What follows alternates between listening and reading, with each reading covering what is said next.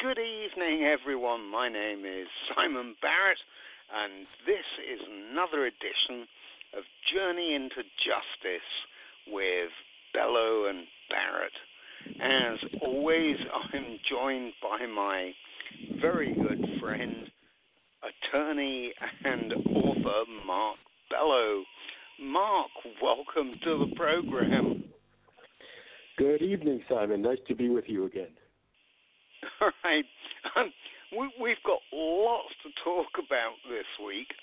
Um, I mean, I, I, I know for you it's probably boring to, uh, you know, go over, uh, you know, our roads that we, we explored earlier. But um, as the non-attorney uh, of the pair, I, I, really want to last. Uh, I want to revisit last week's absolutely fascinating uh, discussion on the uh, opioid crisis and right. uh, what happened in Ohio. So, happy to do um, it. Not Ohio, Oklahoma. Okay. Oh, sorry. Yeah, Oklahoma. I do apologize. Um, okay. No problem. So that's, that's what I'm here for um, to, to get the facts and the law right. to the people. You know, as I'm uh, of Brit uh, extraction, I'm going to put on my, um, you know, ceremonial wig and ask you a couple of questions, Mr. Bello. Um, I'm not. I'm not J.R. are Williams, but I'll try to answer them. Okay, Mr. Bello, are uh, opioids um, made by man? Well, yes, uh, there are opiates that are that are um, that are plant based, but the formula that's being criticized is is um, a man made compound. As I Okay. understand. Mr. Bello, our uh, guest last week um,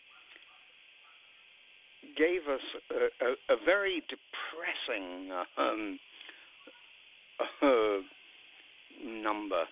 I, I think it was someone dies from uh, opioids every 15 minutes.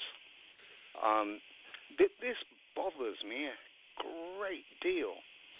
So, As should. my my real question is, why isn't this a criminal case? Because there we, we've we've got death.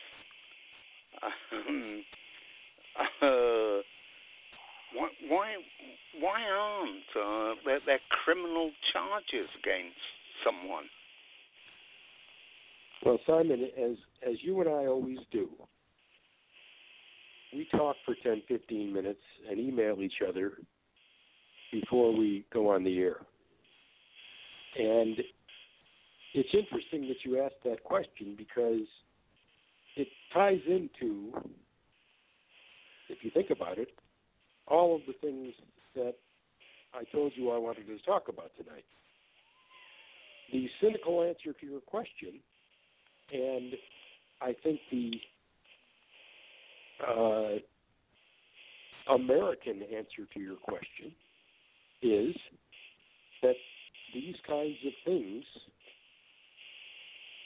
these kinds of crimes, to use your term in your question, often go unpunished if they're committed in the context of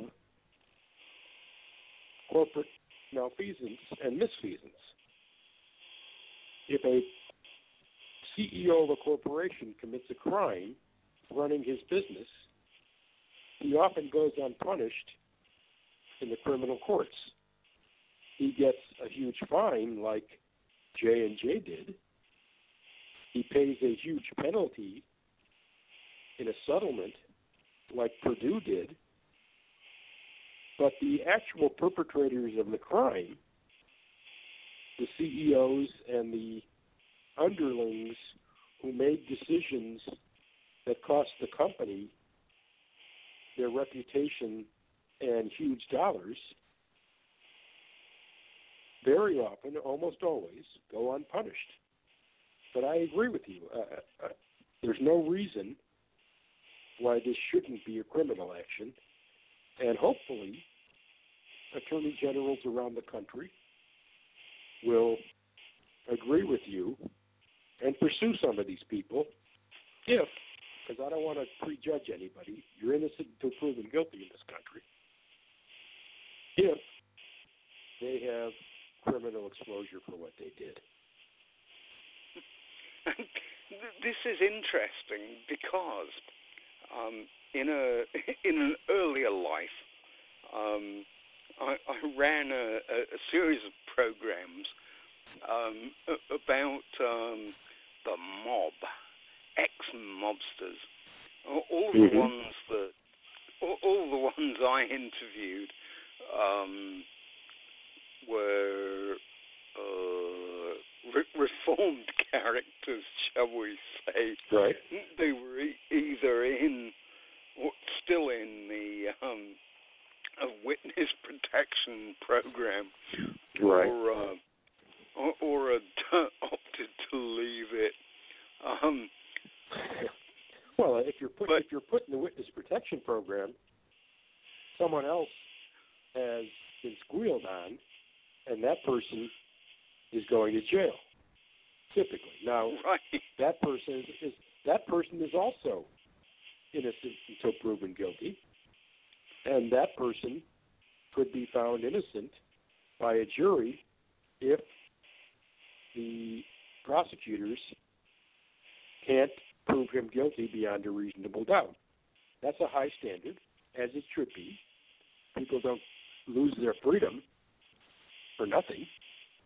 Um, so the standard is appropriately rigid and not always achievable.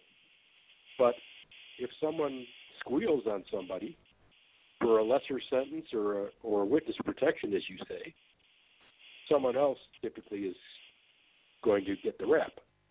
Um, in this case, though, if you if you look at the mob, your your mob correlation, uh, think about um, Al Capone. What the all the bad things he did, murders and and bribery and racketeering and all the all the RICO stuff he did. What the feds got him on was tax evasion. He didn't report his illegal income on his tax return. Right. So it's it's very difficult to get these guys. And in in the corporate setting, in the opioid case, uh, I think what is necessary is to prove that someone did something deliberately, conspired to do it, um, so that he could make money, so that his company could make money. If they prove that, then it it, it could be as bad as um, a, a murder charge. Assuming assuming that J.R. Whaley's statement last week, and I have no reason to doubt him, he's an expert in this field, is true. Right. Um, and so, you know, why why did why aren't there RICO charges uh, against these drug companies? I think I think we're still in the infant infancy stages of this crisis, and I think you're going to see a lot more Oklahomas and a lot more litigation, and perhaps some level of criminality against these uh, corporate executives. Having said that, and this is the point I want to make, because like I said earlier, it plays right into what we want to discuss tonight. Having said that, typically the leaders of corporate America are given a pass. You know, we got we had a uh, a session two weeks ago or three weeks ago about Jeffrey Epstein. Look at his history. He's sexually abusing minors for a, a long period of time, and his only conviction was this 2008 uh, minor molestation conviction that he got probation for, or something like that. Or maybe did he serve a year? I don't remember. But whatever whatever it was, he he served either no time or very little time, and then went back out, ran his corporation, made his millions, and did it all over again. And everybody turned the other way. Now, did, did guys you, like him, um, guys like him and and Harvey Weinstein recently have gotten their comeuppance, and that's why I think in the opioid situation, maybe we're finally at a period of time in this country where guys like that have justice visited upon them. Right.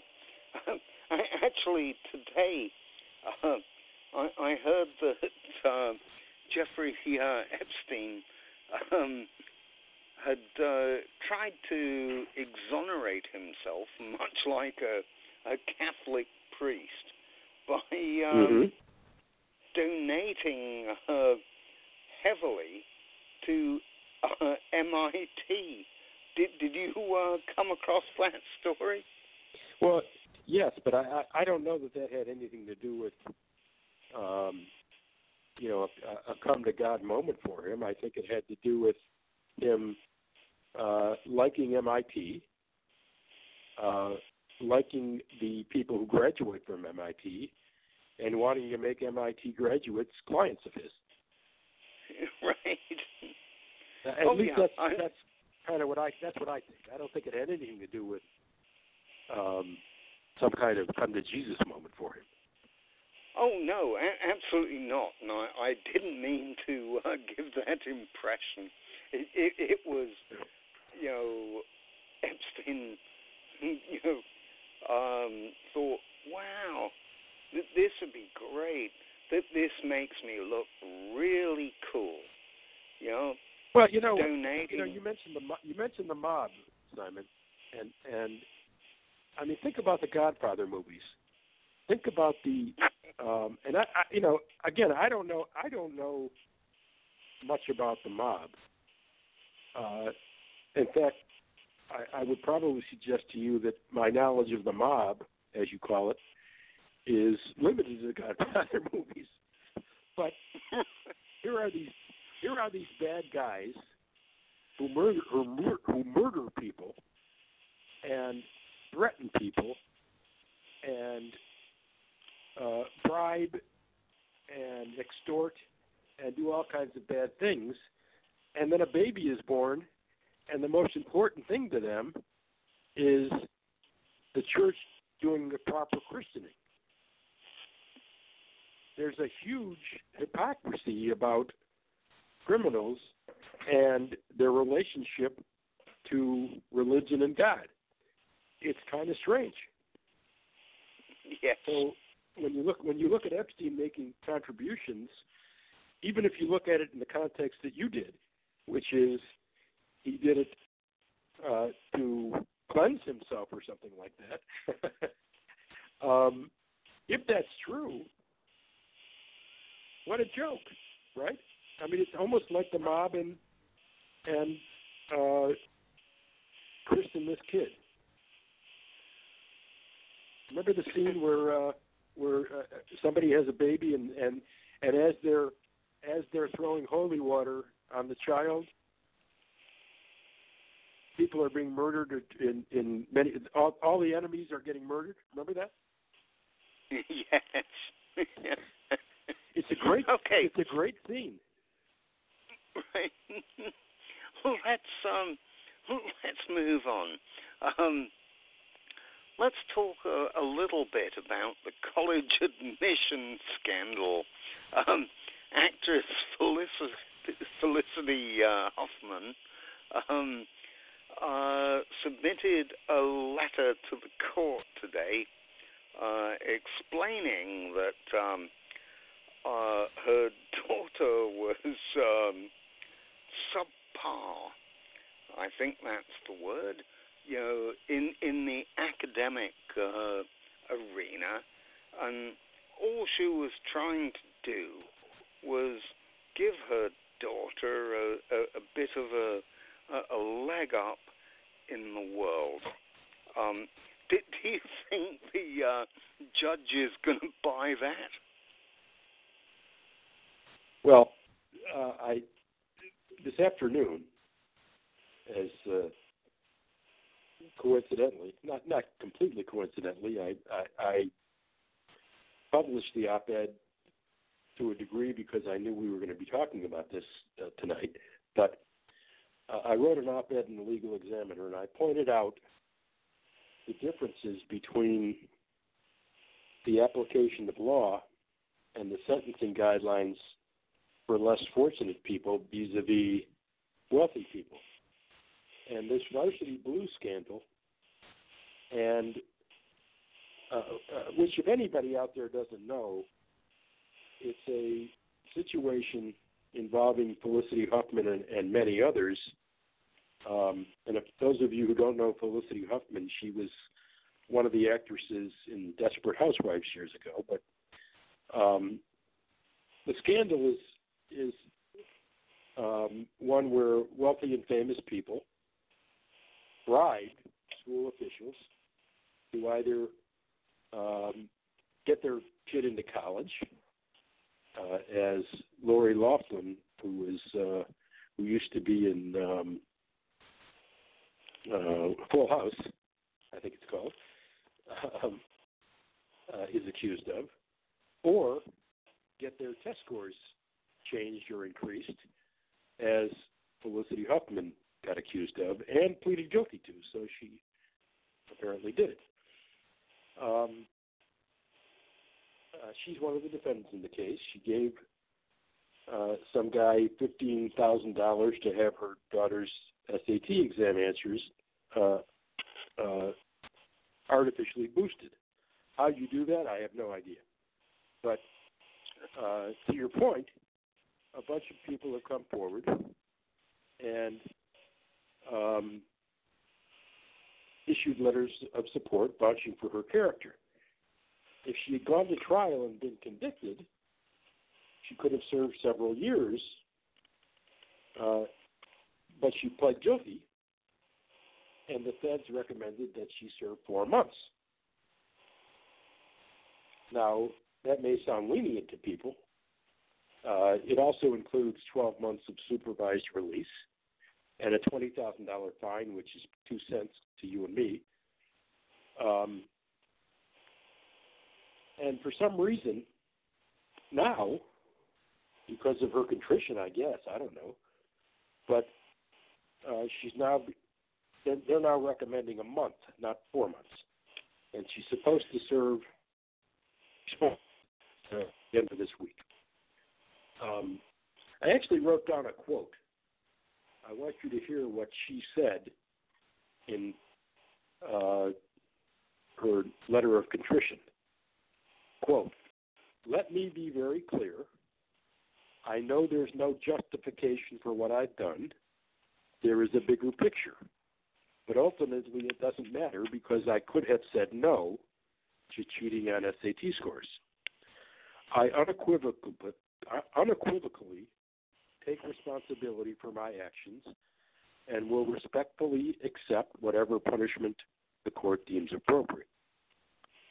Uh, that's a strong statement. Uh, she she admits what she did, and then takes responsibility and and says she accepts her punishment. Having said that, her behavior is not um, in accordance with her statement. She's going around soliciting letters from people, uh, prominent people, asking for leniency. And the interesting thing is that the Justice Department speaks out of both sides of that too. They're they're on the one hand saying, let's give her four months, and then they knocked it down to a month. And on the other hand, they're accusing her of a sense of entitlement and uh, one of them used the words moral cluelessness. She's morally clueless, but yet they are willing to give her a month in prison. Why? Because of who she is? Because she's got the money? Because they're getting 20 grand from her? You can buy your way into a lighter sentence? Now, you cut me off whenever you want. I don't want to monopolize the conversation, but what what's bothering me about this because I really don't care, and, and I want everybody listening to know I don't care whether she goes to prison or not. Uh, I I certainly think that she's been shamed and ridiculed, and this is look this has probably cost her her career or uh, um, at least as big a career as she otherwise would have had. So I don't think prison is going to make much difference for her. But when you compare this to somebody who doesn't have the fame or the means that she does, um, it starts to really piss me off. And I, I am in total agreement. and you know, th- this sets up for a, another program, and I have just the guests to um, to join us. On cash bail would be the uh, subject. any any thoughts on cash bail? Um, you're you're asking me about, uh, you know, when you said I had just the guest, I thought you were talking about a real person. Um, oh, cash bail. Uh, they are most cash bail. definitely real. you're talking about posting bond. Yes. Okay, I wanted to make sure we were communicating. Um, yep. I I don't, you know, I I agree with you. Um, again, that's an issue that uh, creates a, a manifest um, injustice when one compares uh, a person of little means to a person of substantial means. Bail, the concept of bond, while I get it, I understand it, and I, I, to some degree support it, I don't know how else you compel a person to appear other than make it cost him dearly. But if you look at the practicalities of it, it causes the poor person to stay in prison or jail, and it allows the rich person to walk around free until his trial comes up. Now, what's wrong with that? Well, the, obviously, what's wrong with it is that the two aren't being treated equally. But the other thing that's wrong with it, if you think about our justice system, is that we're supposed to be innocent until proven guilty. So why is somebody sitting in prison before he's been found guilty? Now, that's a uh, a philosophical legal question. The answer to that question is if you've got a significant amount of evidence that somebody murdered somebody and you're and he's likely to be convicted, you don't want him running around and possibly committing more mayhem. So I get why he's in prison. Uh, and perhaps innocent until proven guilty in this country is a myth. But what really grinds me is that the rich walk around free until their trial, and the poor sit in prison. And as bad as that is, one of the other pieces of news that is running around the country right now is a series being done by NBC News called Justice for All. And in their report, uh, one of the subjects of that report is uh, what's known, not by very many, by the way, uh, what's known as the First Step Act. And what I want you to do actually, is, tell, I, is, I, tell, I, is tell me if you know about that act, and if you yeah, do or if you uh, don't, it, it, it, and then, in and then ask fact, me what, I, what I it's about. believe, I, I believe that um, a, a, a guy from CNN who uh, I, I actually uh, think quite a lot of, Van Jones, um, Correct. was involved in uh, crafting that act. I, I don't or know at that he crafted it. I know. I know he's. Trump I know he's part of. sign it. He's part of an organization. I think it's called Cut 50. Are you in front of a computer? Oh, uh, yeah, of course. Google uh, Google uh, cut hashtag cut fifty and see what you come up with. But but um, uh, what this is about is years ago, starting in the eighties, uh, with Ronald Reagan and his wife and the Just Say No campaign and the Biden crime bill, followed with the Clinton administration and this tough on drugs mentality that existed back in the 80s and 90s, uh, some laws were passed, some very draconian laws were passed that set first time offenders who were selling, you know, an ounce of pot, uh, maybe that's an exaggeration, but uh, cocaine, let's say, on a street corner because their grandmother needed medicine. These guys got caught selling drugs, and under these laws, first time offenders, a small quantity, got put in jail for a term of 25, 30 years, even life in prison. And to this day, even though those laws no longer exist, they've been repealed, these people still sit in prison. And here we are discussing whether a wealthy actress, wah wah, might serve a month in prison. Compare those two. Right. Um, this sounds an awful lot like the uh, three strikes law. Um, are, are well, that's, that's one. thing? That's certainly one example. That's one example. Uh, yeah, I, I mean, three strikes. Uh, the, the, I, I think the silliest story I heard was, um, you know, the guy committed some minor drug offense.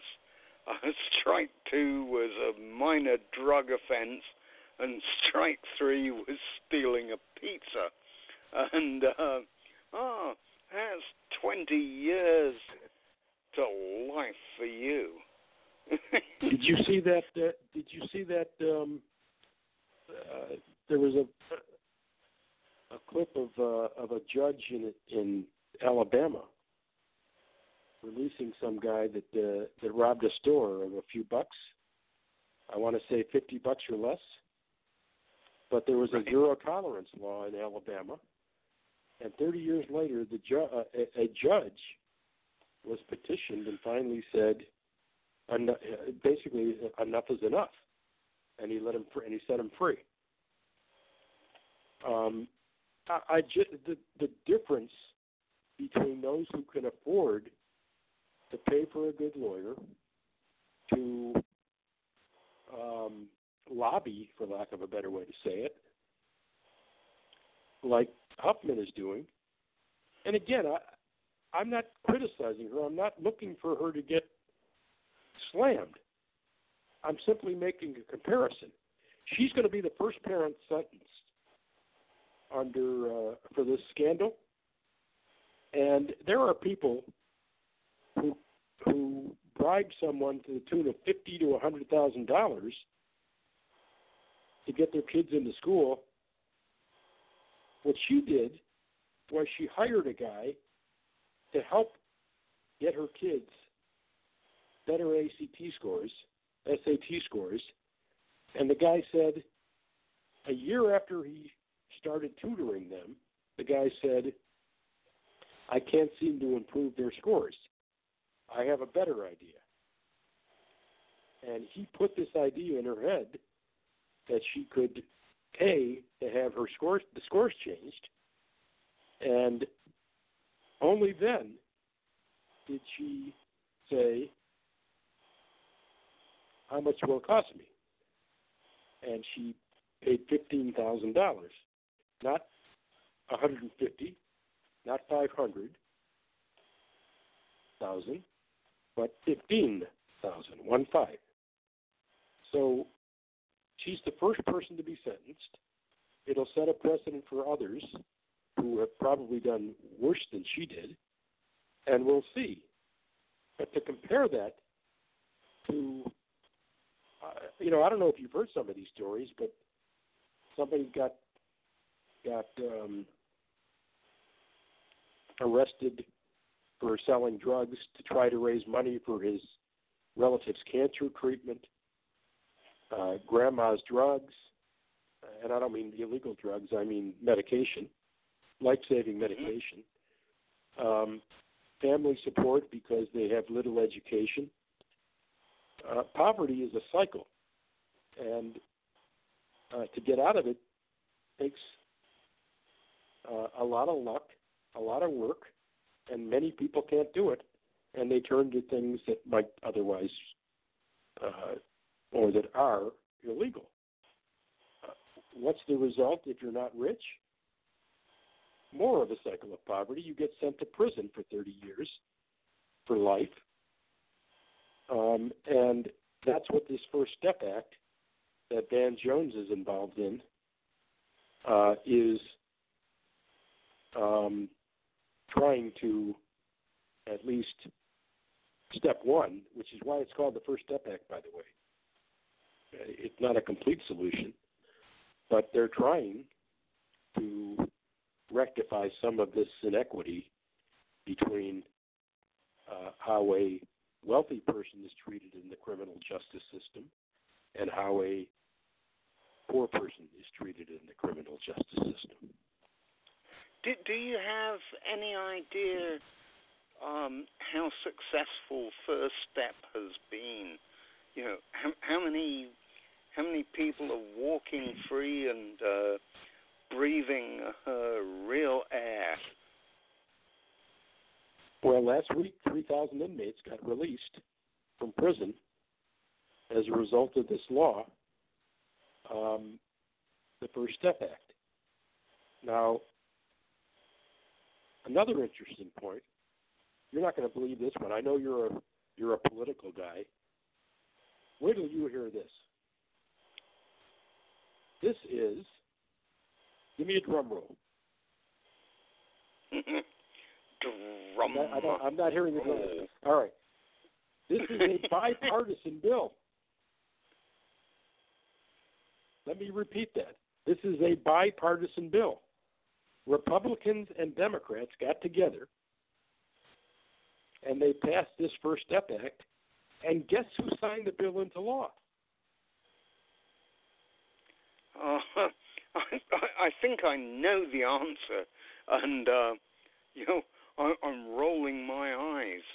None other than, uh, than than Trump. For, for once, for once, Donald Trump, Republicans in the Senate and House, and Republicans in the and Democrats rather in the Senate and House got together and passed some meaningful legislation.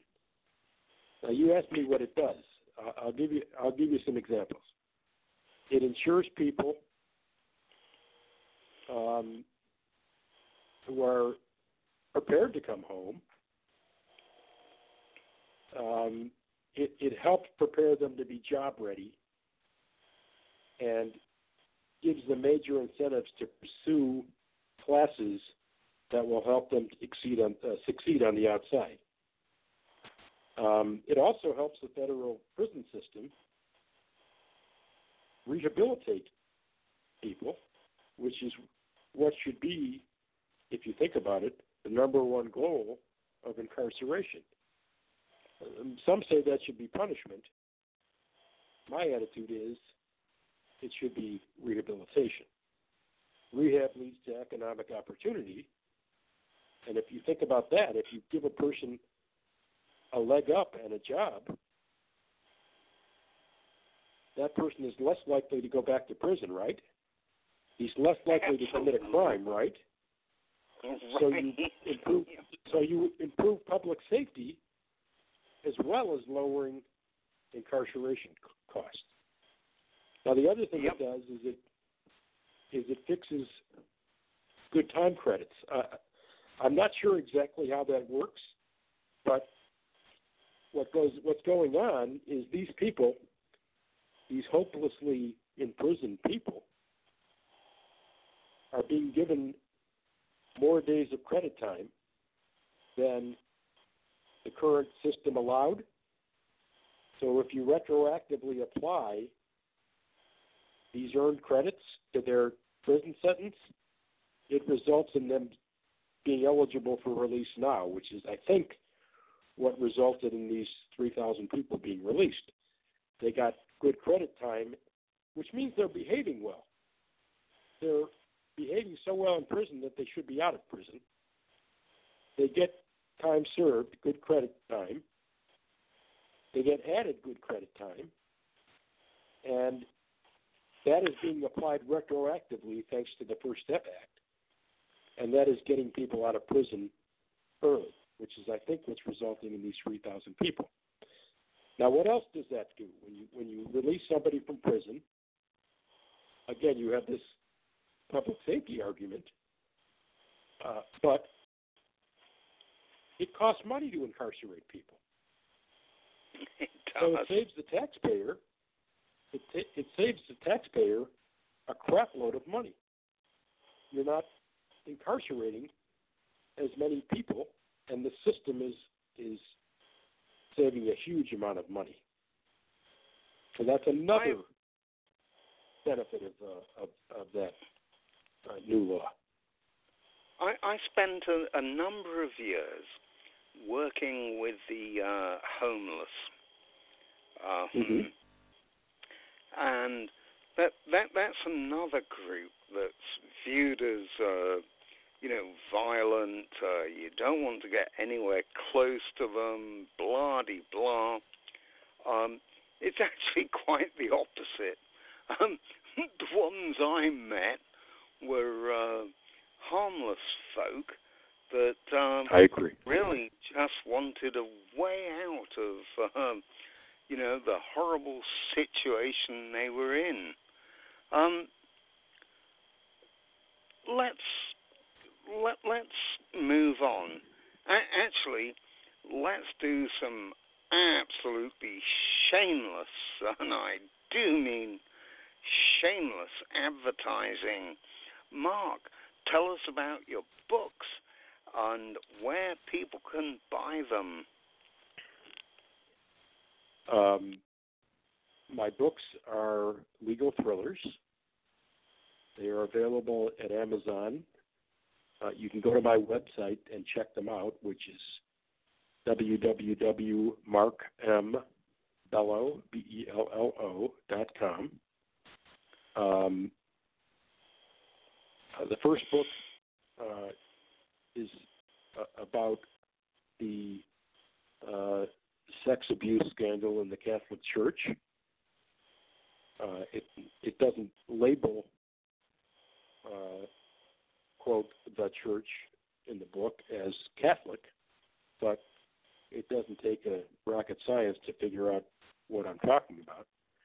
Um,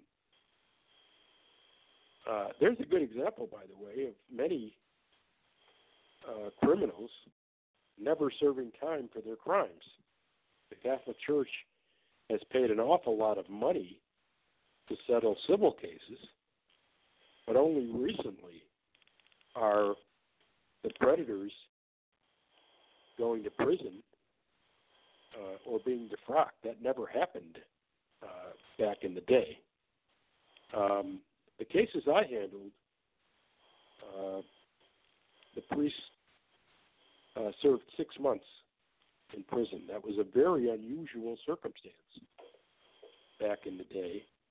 Uh, I plan to have um, in the very near future a couple of special guests, lawyers I know who handle these kinds of cases on a regular basis uh, on the program to discuss the difference between uh, how the book portrayed these kinds of events to um, what really happens in in uh, the real world.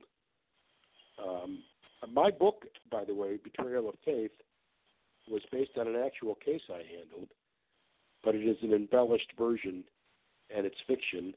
And I, w- I would like the people to hear from lawyers uh, in the trenches about what actually goes on and how the uh, church today versus yesterday, because yesterday, and when I say yesterday, I mean in the 80s, yesterday it felt like,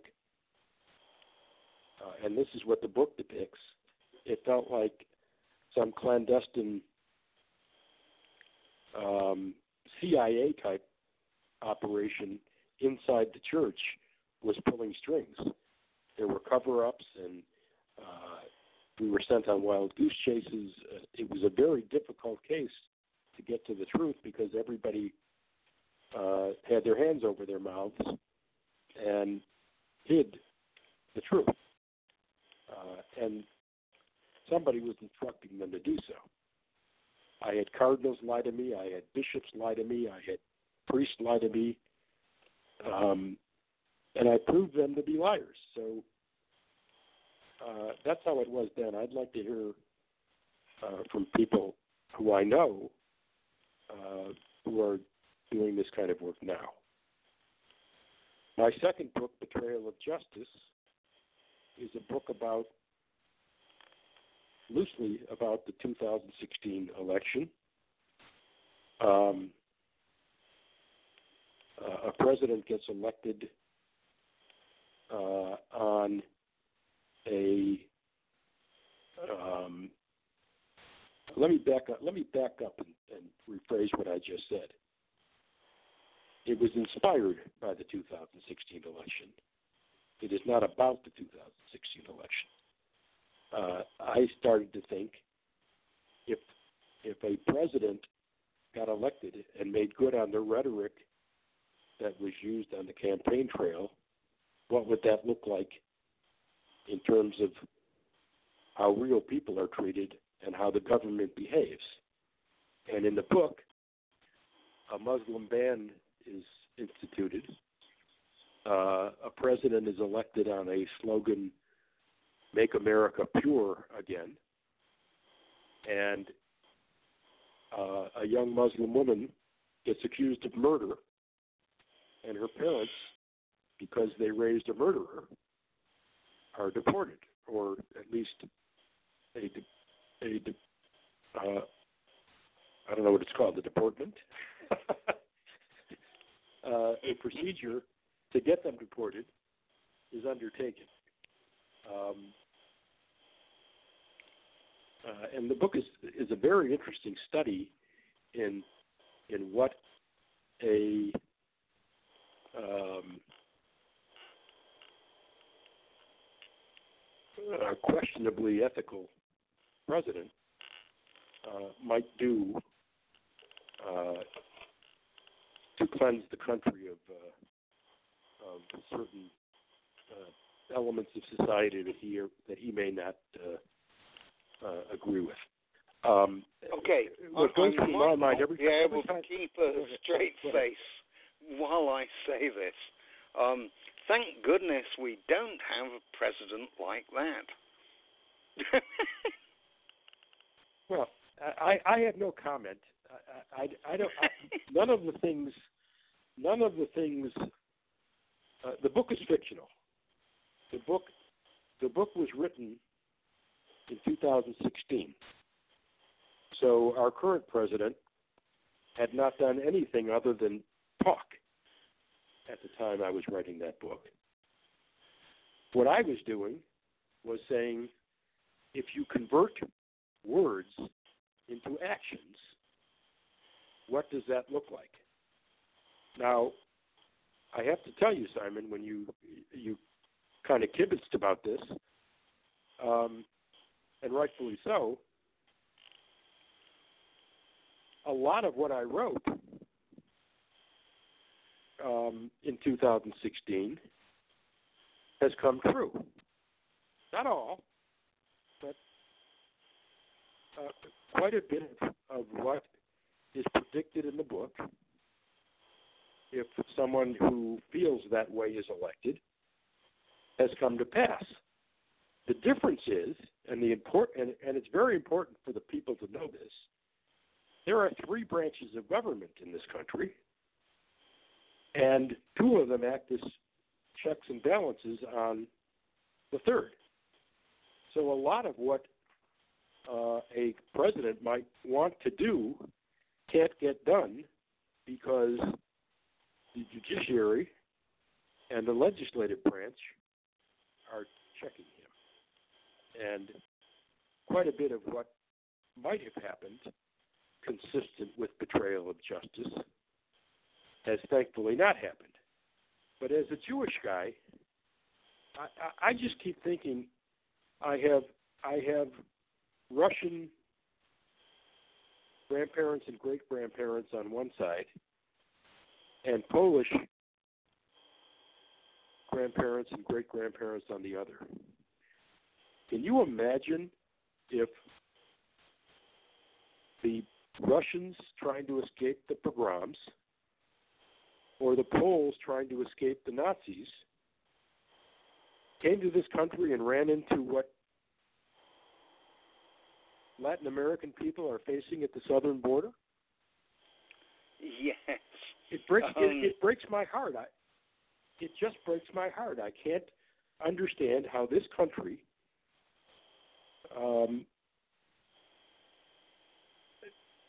behaves like that. In fact, I'm writing. An, right. I, I'm actually writing a a new book uh, related to this issue uh, that I'm working on now.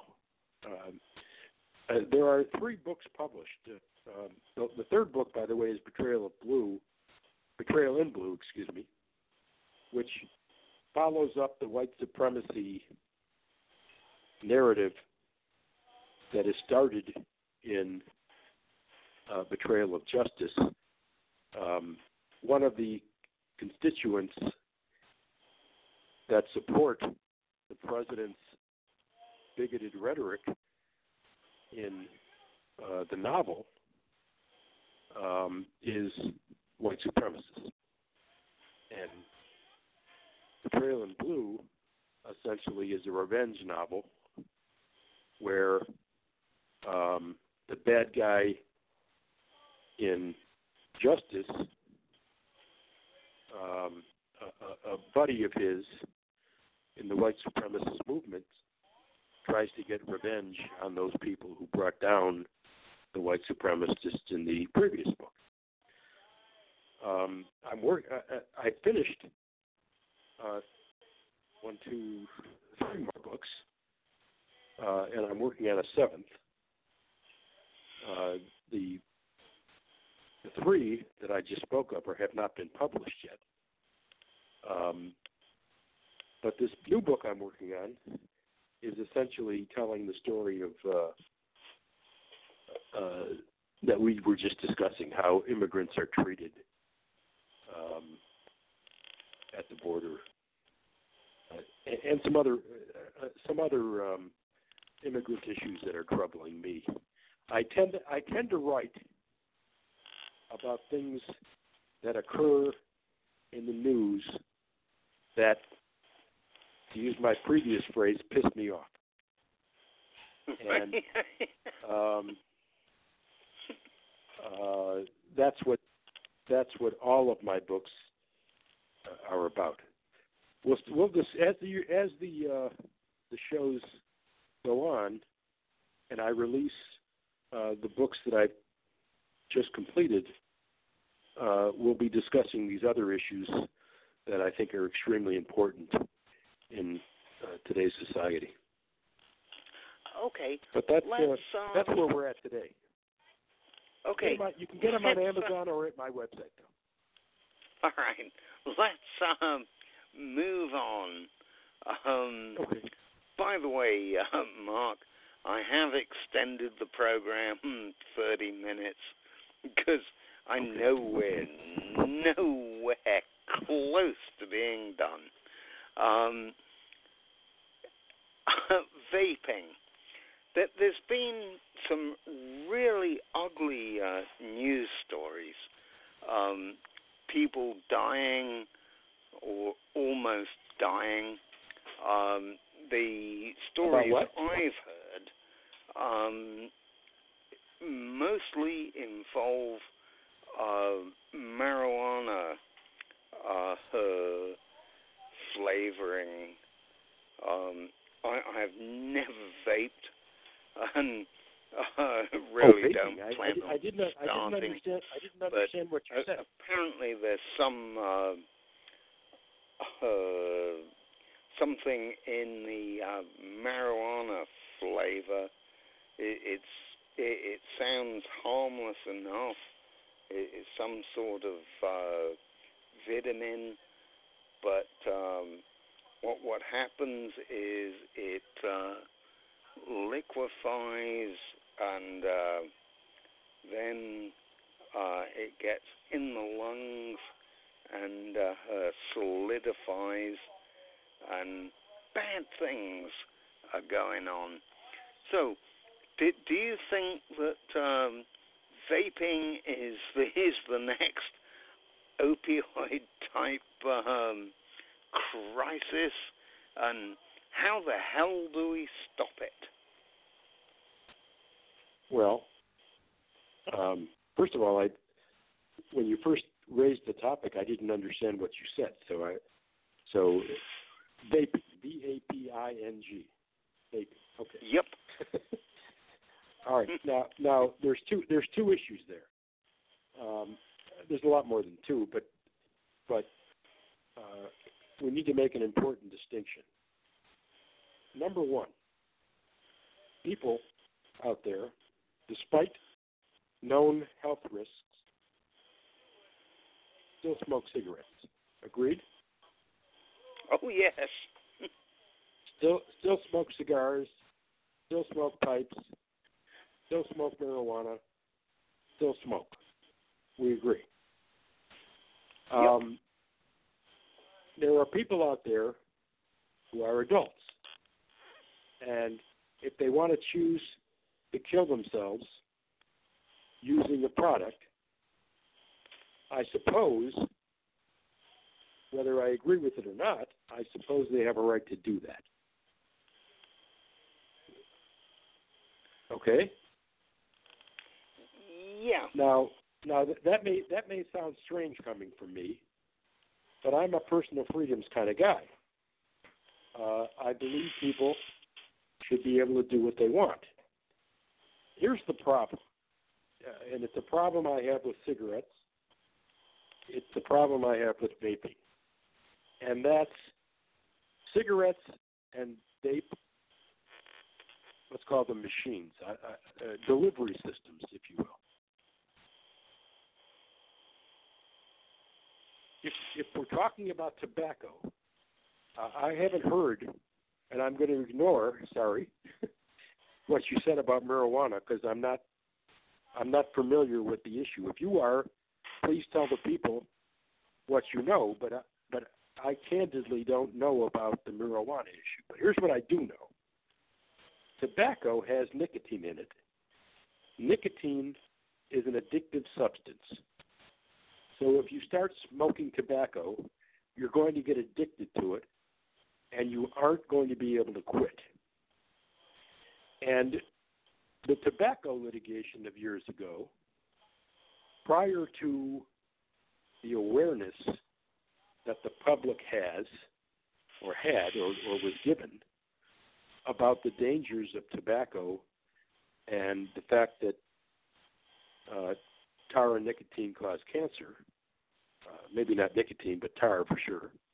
The the ingredients of a cigarette, the ingredients of a tobacco product cause dangerous diseases, COPD, chronic lung problems, cancer, uh, um, different kinds of cancer, by the way, uh, all kinds of bad health effects. Now, the other thing about cigarettes, uh, I don't know about vapes, but cigarettes for sure, is you have a health problem to innocent people known as secondhand smoke. So now, in addition to people deciding to kill themselves, they're killing others who don't smoke at all. So a lot of the regulation about cigarette smoking was based on, and this is the important thing about vape, was based on the tobacco companies not telling the truth, producing marketing that made cigarettes look attractive, made you look like a man, um, made kids take up smoking, did did bad things in their promotional materials get people to smoke. And in addition to that, they hid the dangers. And that's why the tobacco industry got slammed in litigation in the 80s and 90s. Now, these days,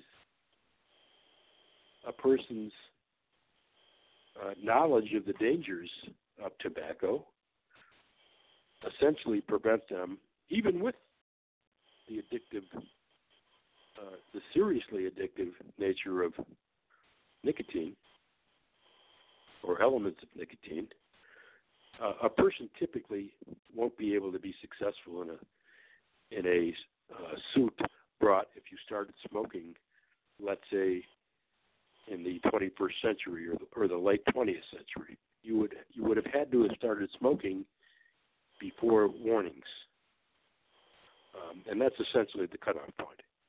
Now with vaping, here's my big problem. Adults, as you described, um, adults know better, know if a, a drug has nicotine, they're going to get addicted. Um, and they make a conscious choice to do something uh, despite known dangers. Now, some of the literature might be suggesting to them that vaping is less harmful or less dangerous than smoking a cigarette. I don't know much about what the vaping industry is, how the vaping industry is marketing this to adults. But here's my big vaping issue. Last week, and and and uh, the reason I know this, by the way, is I'm a Michigan lawyer, and uh, the hero of the vaping controversy right now happens to be the governor of Michigan. And I don't know if you're aware of this, but the governor of Michigan just banned, flat out banned, flavored nicotine vaping products. Now, why do I say flavored nicotine? Now, why do I say flavored? Yes, I I, I read that this morning actually. okay. Now, the chief medical executive in Michigan government made a finding that youth vaping, youth, Y O U T H, kids, constitutes a public health emergency And after he issued that finding, she immediately ordered the Department of Health and Human Services to ban the sale of flavored nicotine vaping products. In addition to that, she banned the marketing of those products and she banned the terms that are used to market those products. Guess what those terms are? I have no idea. Clean, safe, and healthy. the, the vaping industry is marketing these products as clean, safe, and healthy, and perpetuating the belief that these products are harmless. Now, in addition to that, she banned billboards that market those things. And uh, essentially, what she's saying is that it, if if you're uh, a government official, one of your biggest priorities is safety. And if you're a mother, and she is, one of your biggest responsibilities is child safety. And companies who sell these products using candy flavors, candy flavors, bubblegum, and hook children on nicotine with the misleading claim that they're safe, quote unquote, that's terrible. Uh, you know, we talked about executives going to prison. Yep. Addicting kids, addicting kids uh, with candy flavored nicotine products is as bad as you get, in my opinion. yes. um, now, now, I've got some statistics for you. 2017 to 2018, among high school students, 78% increase in e-cigarette use in the years 2017 and 18. But as shocking as that is, listen to this one. A 48% increase in e-cigarette use among middle school students.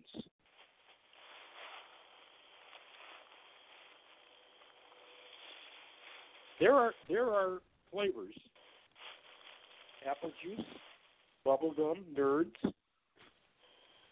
American children as young as second grade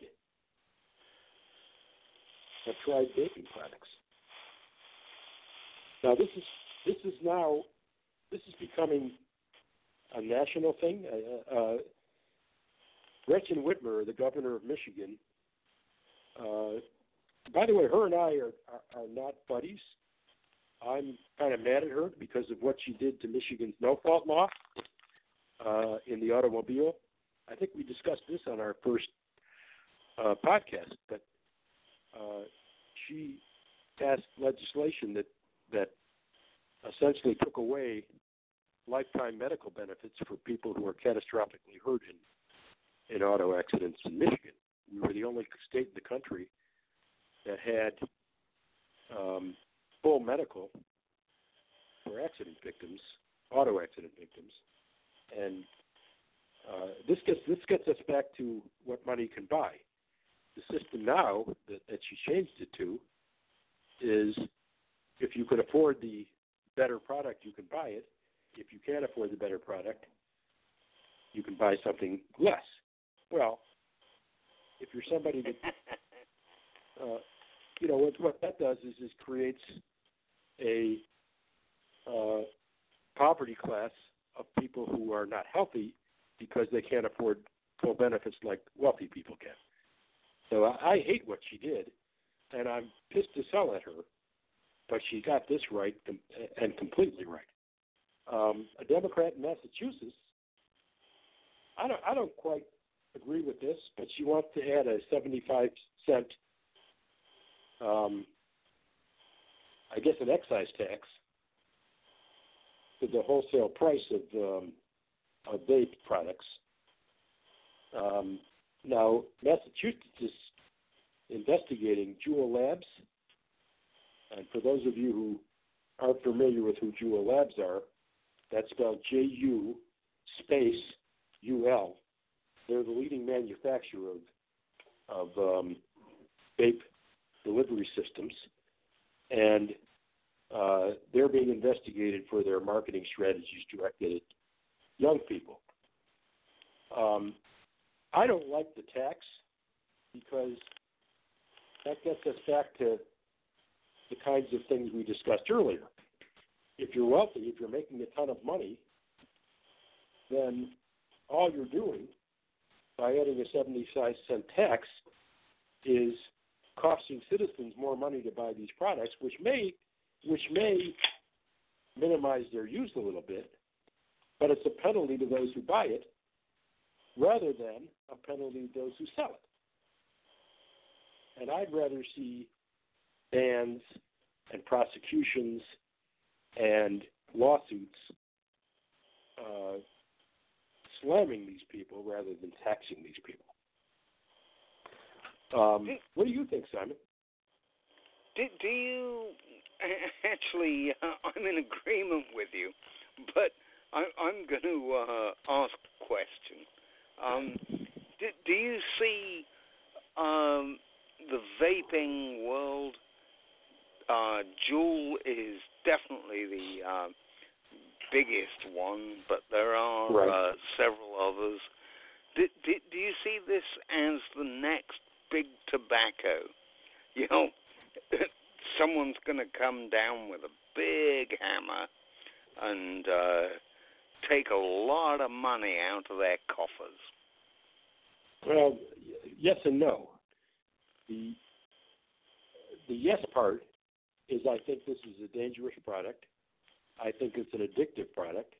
I think when you're talking about kids and marketing to kids, someone's going to pay dearly for doing that if they don't stop.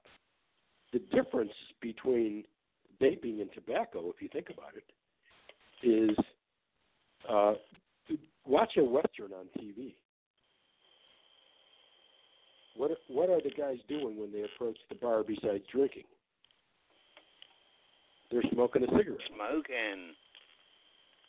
And they were smoking in the middle 80s.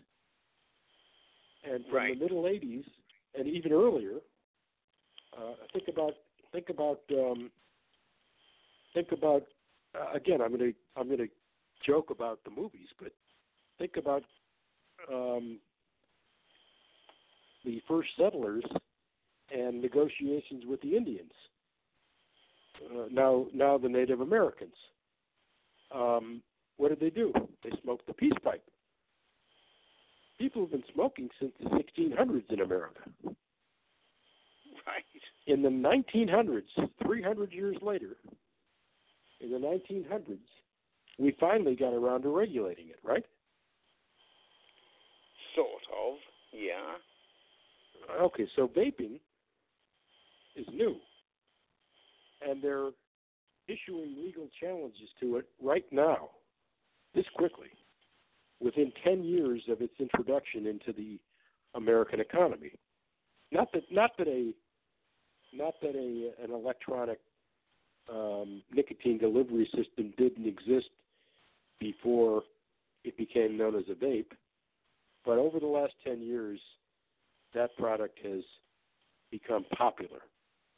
So we've got a much bigger jump on vaping than we ever did on tobacco. So I don't I don't see it becoming uh, the tobacco situation. What I do see it becoming, to your very very first question when you introduced this topic, is I do see it potentially being consistent with what's going on in the opioid uh, crisis right now. I think uh, attorneys general are going to uh, pursue these companies um, for huge damage and penalty awards, and hopefully put these guys out of business.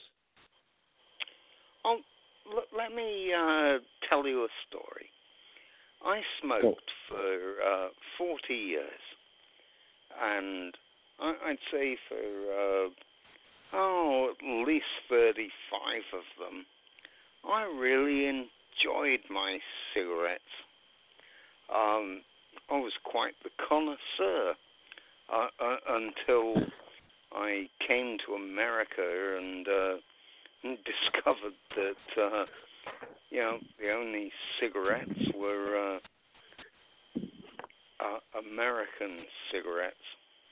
Um, you know, I, I I really enjoyed smoking, uh, and about I don't know three four years ago, I started to wake up in the middle of the night, unable to breathe, I went, I know what, what this is. All right, I I don't need to go to the doctor. This is smoking. so I, I I did quit cold turkey. I didn't need any drugs or uh, you know help. Um, basically, it was screwing up my life. So, you know, uh, anyone that's listening that smokes, don't do it. it, it might not. It might take a couple of decades, but it will get you. Okay, sorry, Mark. Back to you. I, I, I'm proud of you, man.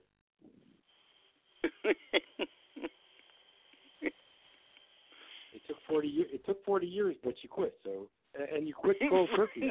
That's a, that's impressive. So I'm proud of you. you know, it was cold turkey because I couldn't breathe. yeah, but you know, look at look at. Uh, uh, I have seen people. I'm sure you've seen this too.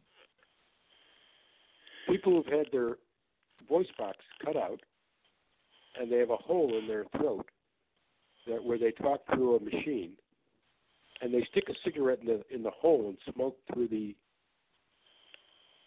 Um, what do you call those things? Those, those uh, voice box machines. I, I have know. seen people stick cig- I've seen people stick cigarettes into their voice boxes. They've oh, lost their throat.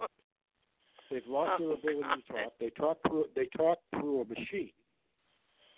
They sound like a robot, and they're smoking in the hole that is created by the voice box.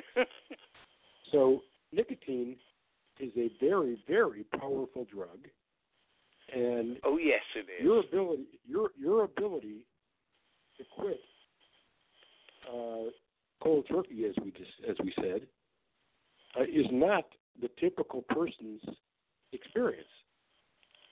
Most people who try to quit have very significant difficulty doing so. So you did you did a you did a good thing for yourself. You did a good thing for those around you. Um, and I'm proud of you. okay.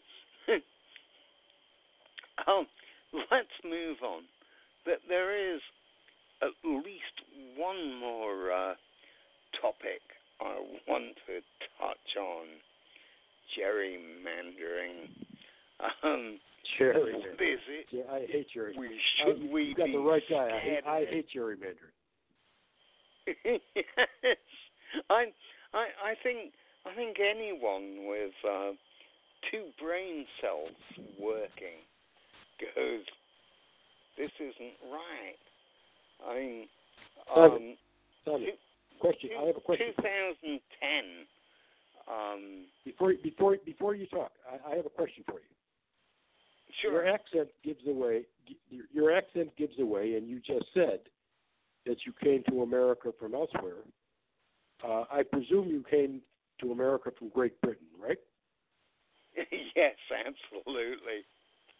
Okay, and we Um, both know we both know that the American system of government is patterned, not not exactly the same, but patterned after the British um, political well, system, kind of, government system. sorta.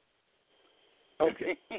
does, does, the, does the British system permit gerrymandering? Is that something that's done in Britain? no, absolutely Okay. not. Okay, good. Um, I, I, I, I was just curious. Go, go ahead and tell the people what gerrymandering is. Okay. Gerrymandering is a, a delightful topic. Um, essentially, what you want to do is uh, generate the uh, greatest amounts of votes in any given district. Um, you can gerrymander on um, uh, whether it's Republican or um, or not. Um, you can gerrymander on race. Uh, but you're not describing what gerrymandering is. No.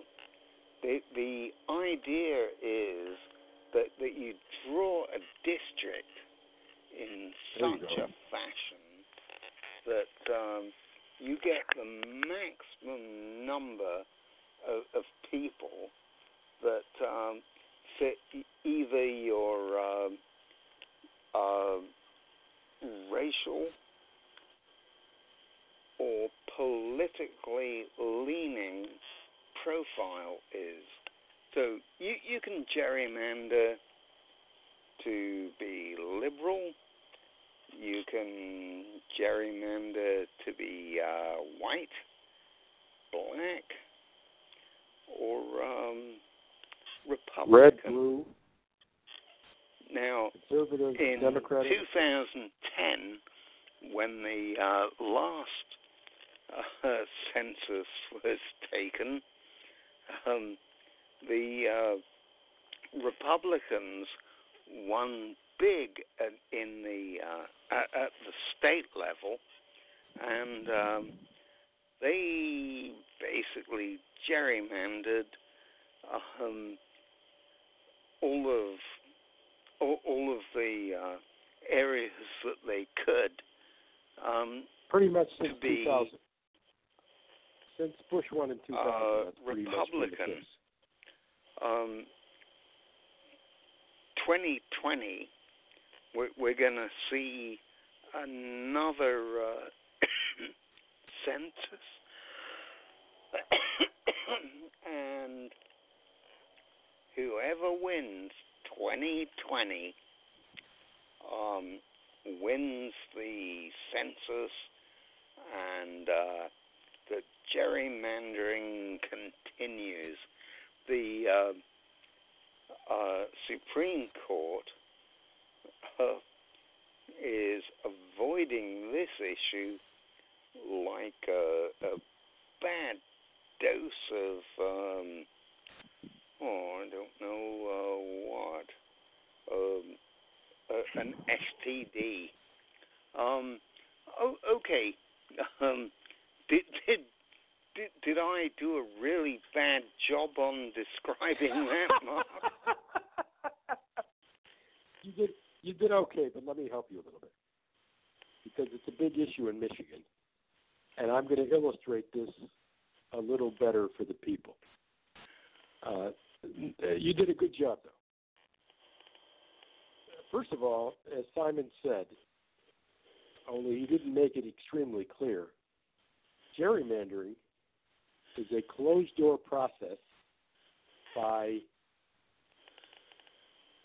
politicians or government officials, not the public, not voters, politicians or government officials, the closed door process of drawing maps to assure a majority for whoever it is in government that's drawing the map. Okay? So, as Simon pointed out, if it's a Republican government, then they're going to draw the maps to favor government uh, uh, Republicans. If it's a Democratic uh, administration, then they're going to draw the maps to favor Democrats. Now,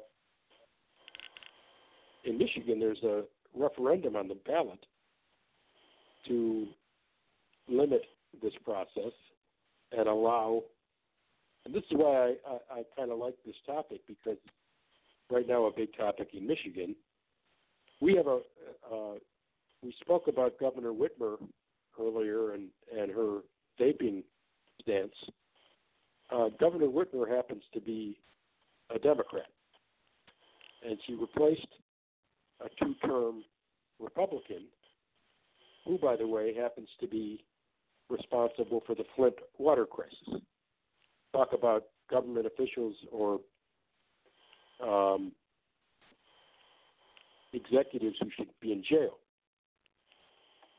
Um, he actually deliberately,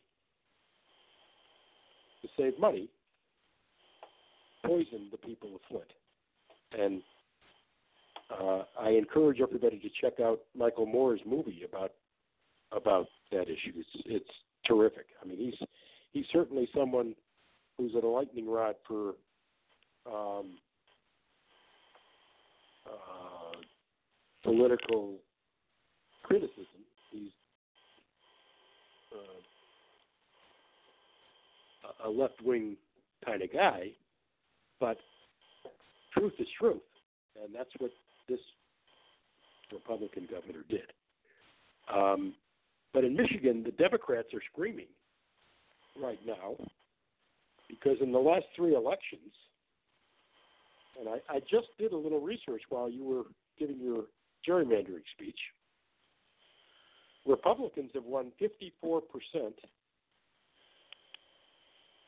of Senate seats and 57% of state House seats, despite the fact that by popular vote in Michigan, they're the minority party. And a lawsuit was filed by Democrats, and this is something I know a little bit about, that made public some emails that Republicans were sending back and forth to each other, and they freely admitted to a process of drawing maps that ensured a Republican majority for many elections to come. And one Republican said, and I quote, it makes it easier to cram all of the Democratic garbage, unquote, in the four largest Detroit area counties. That's uh, Wayne, Oakland, Macomb, and Washtenaw. essentially, the, essentially the Detroit area into four districts. Now think about that. The majority of Detroit's, uh, the majority of Michigan voters are in southeastern lower Michigan, the Detroit metropolitan area. Uh, Washtenaw is Ann Arbor. Wayne is Detroit. Oakland is um, all of the Detroit suburbs and Macomb is all of the eastern, western Detroit suburbs, and all of and and um, north. I, I'm, I'm going to say it again. Oakland is all of the northwestern Detroit suburbs. Macomb is all of the northeastern Detroit suburbs. But all of that is essentially what I would call the Detroit metropolitan area. Washtenaw, so you know, is Ann Arbor. Um, so if you cram, as as the Republican official proudly said, if you cram all of those voters into four districts, then you basically marginalize the Democratic vote in Detroit. And if you're a Republican and Detroit voters are limited in their power uh, that's a that's very good news for you. So to sum this up, if you want my opinion, whether I'm a Republican or whether I'm a Democrat, and I think the people can probably guess where I stand politically, but but putting that aside for a second, gerrymandering as a process is profoundly unfair. And I don't like it not so much because of sour grapes that Republicans have been in power for the last 20 years in Michigan. There's a bit of sour grapes there, I'll admit that. But I don't like it because it limits the power of the voters. Voters, essentially, the majority, by the way, because again, I'll say it again the majority of Michigan voters are Democratic. So, what it essentially does is it says to the majority of voters, hey guys, you have virtually no chance to have your views or beliefs represented represented in the state legislature or the United States Congress. Because keep in mind, those state drawn voter districts are also used for federal congressional seats. So your congressman is voted based on your state legislature's gerrymandering of a particular, of a particular district. In my mind, that contributes to voter apathy. Probably creates uh, young voters who think that their votes are meaningless and creates a situation where people are much less likely to vote and where candidates think about this one really good candidates won't run for office in the district in which they live because they don't think they can win. The system is rigged against them. Now, there's a Michigan plan out there that offers some sensible solutions, as I understand it. I don't know the specifics of the plan, so I can't discuss it here today, but apparently that's going to be put to the voters. And I suggest to the voters in Michigan or anywhere else where gerrymandering is an issue, if you feel disempowered by gerrymandering, if you don't think your vote means anything, or you think money has more influence than your vote, then you ought to be fighting these gerrymandering, these gerrymandered districts, these uh, private room deals being worked out behind your back. And okay, you support I, I have, I, these I anti-gerrymandering laws. I have to ask Power you to a the people. Simon. Power to the people. yeah, power Yeah. to the people. All right. Yes, I'm. I'm. I'm I'm in absolutely, a- absolute agreement with you. Um, my my question uh, is beyond your pay grade, and it's certainly way beyond my pay grade. Um, why has the Supreme Court uh, uh, effectively turned their nose up at, the idea of uh, doing anything about gerrymandering? Um, I, I know one case was race, and the other was, uh, you know, political uh, uh, leanings. that there has to be a reason. Tell me the reason. Well, there's two reasons. Um, one is one is legal, and the other is political. Unfortunately, the legal reason is that if you interpret the Constitution uh, conservatively, and the Constitution allows gerrymandering, and the system, the gerrymandering system, meets constitutional standards. There's some question about that, but let's just, uh, for the lack of for lack of uh, another way to say it, let's assume that certain levels of gerrymandering are legal and abuses of gerrymandering are not. I mean, let's suppose that uh, that you're trying to reverse uh, by gerrymandering a terrible injustice being done to the voters in a particular place. Um, uh, all blacks are lumped into a district, uh, a single district, and they never have any any voting power at all in their state. So you so somebody gets a hold of that and gerrymanders the district into three or four or five districts, and suddenly uh, those minorities, uh, whatever you know, I said black, but whatever minority it is, suddenly they have more power. That would be what I would call good gerrymandering. Um, um,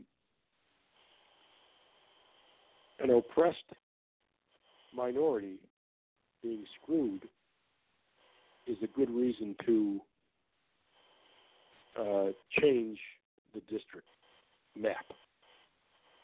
So I'm, I'm, I'm not. I, I certainly wouldn't suggest that gerrymandering be outlawed. Um, the political aspect of this, though, is that right now the Republicans are in power. Um, the cases that were brought before the Supreme Court, one was in Maryland, and the other was, I don't remember, but it was in a um, Republican district. I want to say Virginia or North Carolina. I think maybe North Carolina. Uh, and they were completely the opposite situations. And the Supreme Court, which is which now leans conservative, uh, basically took a hands-off approach, and they said what's being done here is not blatantly unconstitutional, and therefore we're not going to get involved.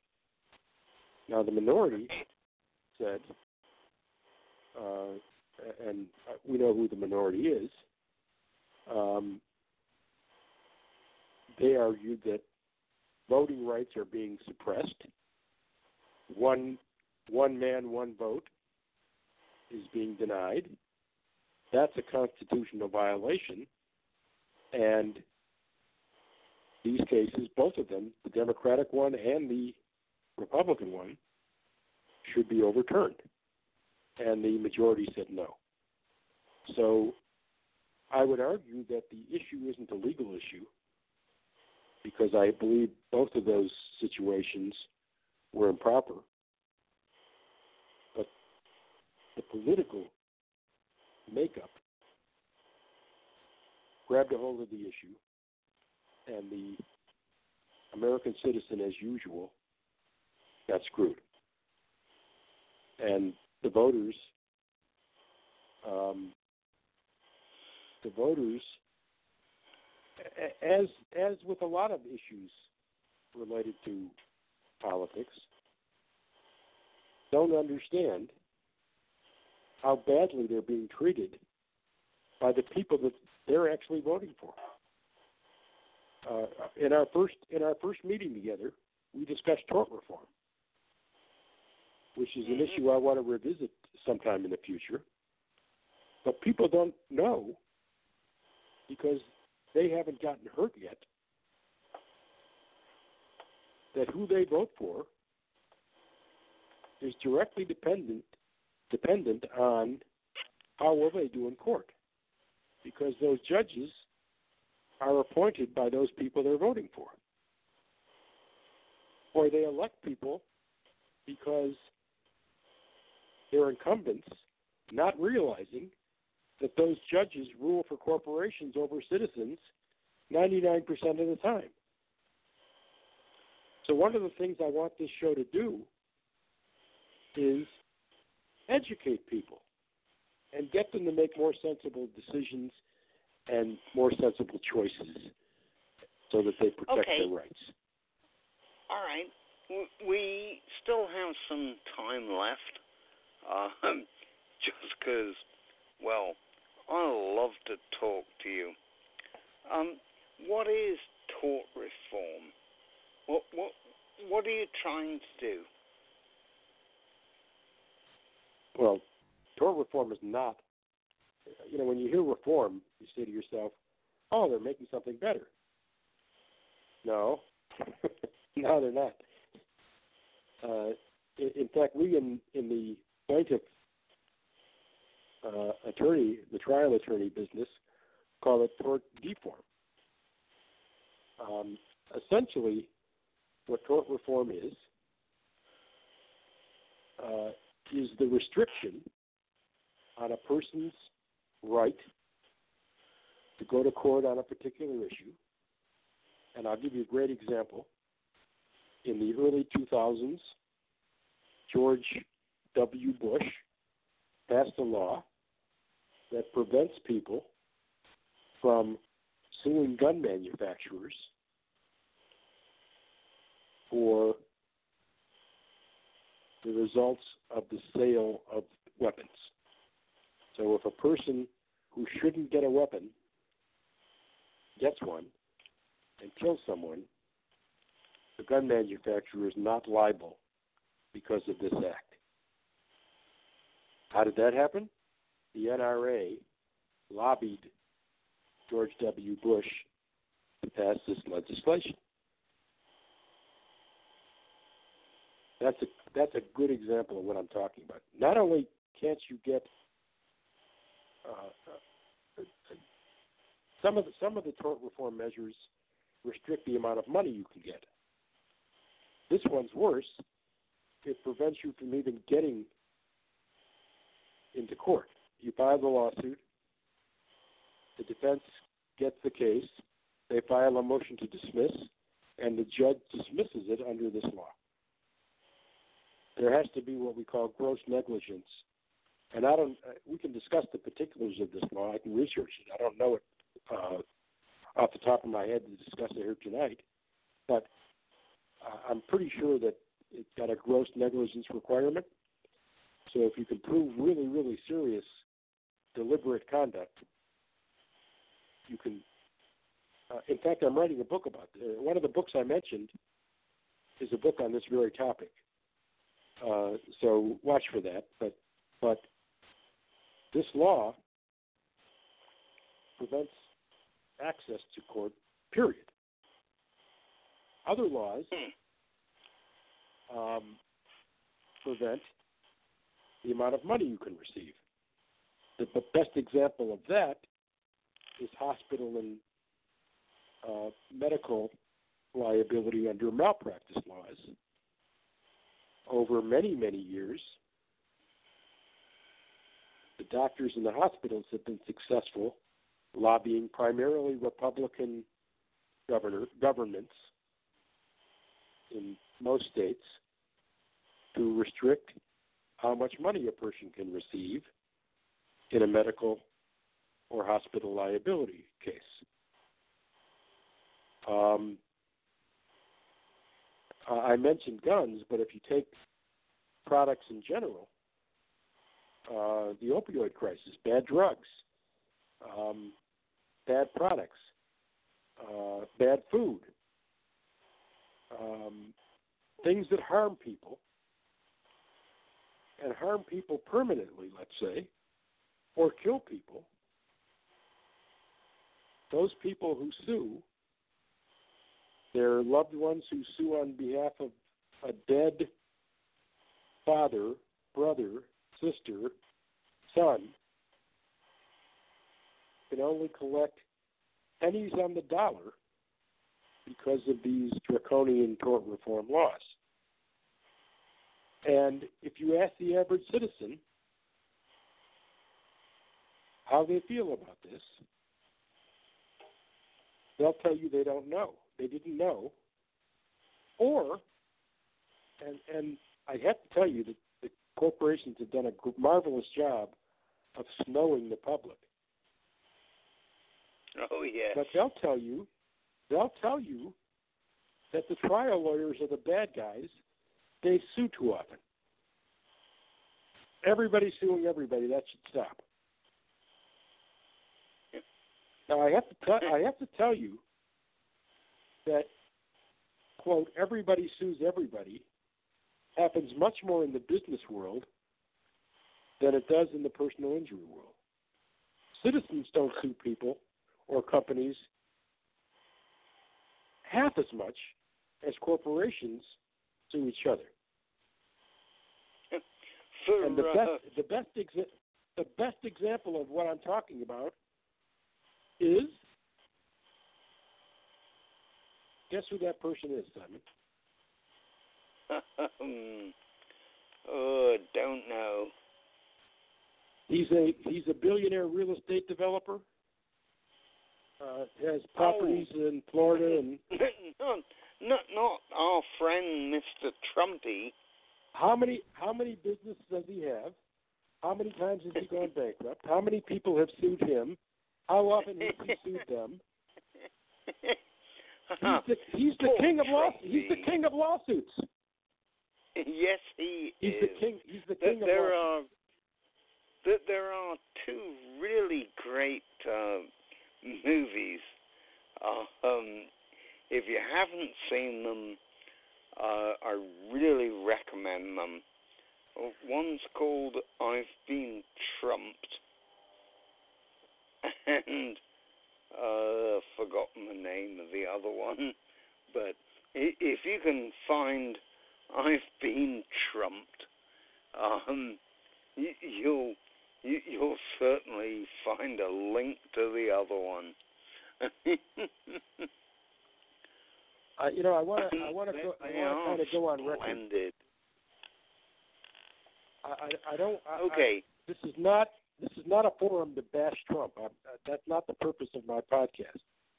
But if if he's involved in something that I think is unfair, I'm going to point it out. And and what's unfair is to say that citizens don't have a right to sue and collect damages for their injuries, but corporations and corporate executives have the right to sue anybody and collect as much as they want. And that's what I'm Right. railing against. Yep. And I, I'm in total agreement with you. Okay, Mark. I I think um, I think it's probably time to uh, close this down.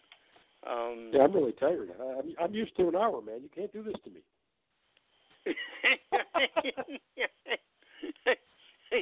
You're feeling marginally beaten up. Um, I'm telling you. I gotta, I gotta go get a drink. I'm. Oh, you don't you don't keep your beer outside? No, no, no, no, no. I, don't- I actually don't drink. If I if I say I have Oh. to get a drink, it's probably water. Okay. Well, uh, I- I'll give you uh, the last word. Give, give us your um, thoughts on uh, on this program, and we'll be back again next week. Same bat channel, same bat time.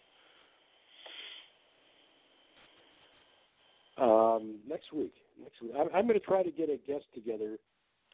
Um, I have some guys in mind. I'm, I'm going to try to get somebody to discuss uh, the crisis in the Catholic Church and betrayal of faith.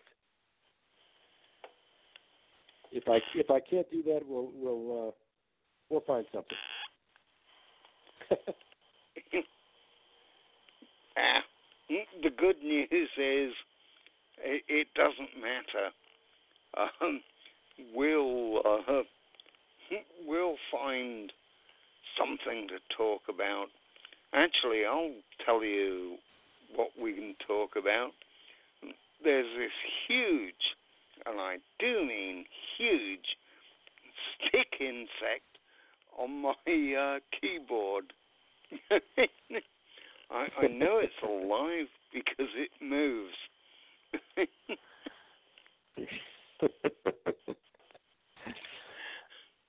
um, oh. the law, the law is a subject that is forever evolving. I mean, look what we talked about today. All of these issues, almost every one of them, we talked about because they're in the news today. So uh, I'm going to presume that we're going to get some uh, issues arising this week, next weekend. Uh, we'll have lots to talk about. By the way, uh, one thing we'll have to talk about is um, the actual sentence that Felicity Huffman got because she's getting sentenced on Friday. So oh, there's something we can revisit.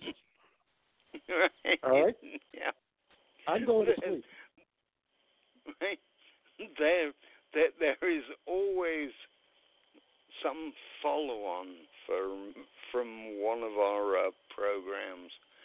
Mark, It's forever thi- evolving, this has been th- this has been splendid. Um, uh, like I said, let's talk uh, next week. I'll um, uh, I'll, I'll contact you um, maybe tomorrow or the next day, and uh, we can talk strategy. Till then, All right. this is Simon Barrett wishing everyone a happy, healthy, and safe week. Till next time, goodbye.